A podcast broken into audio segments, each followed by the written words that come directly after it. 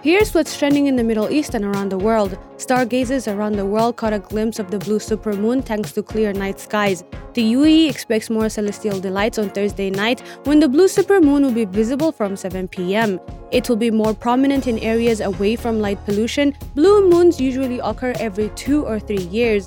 This year marks the 15th anniversary of Hegra's designation as a UNESCO World Heritage Site, Saudi Arabia's first entry on the list. To mark the occasion, Al Ula will be hosting an international archaeology summit from September 13 to 15, featuring more than 60 experts from across the world. In Gabon news, officers named General Brice Oligui Nguema as a new leader after military officers led an armed takeover of the country. A group of senior Gabonese military officers appeared on TV to announce the coup after the state election body announced President Ali Bongo had won a third term. An Israeli police officer shot dead a 14 year old Palestinian boy who stabbed and wounded a civilian at a light rail station in Jerusalem on Wednesday evening, police and medics said. The fatal shooting occurred on the same night that Palestinian militants detonated a bomb near a convoy of Israeli troops escorting Jewish worshippers to a holy site in the occupied West Bank. That's all from me, Thoraya Abdullahi. Thanks for listening. More same time tomorrow.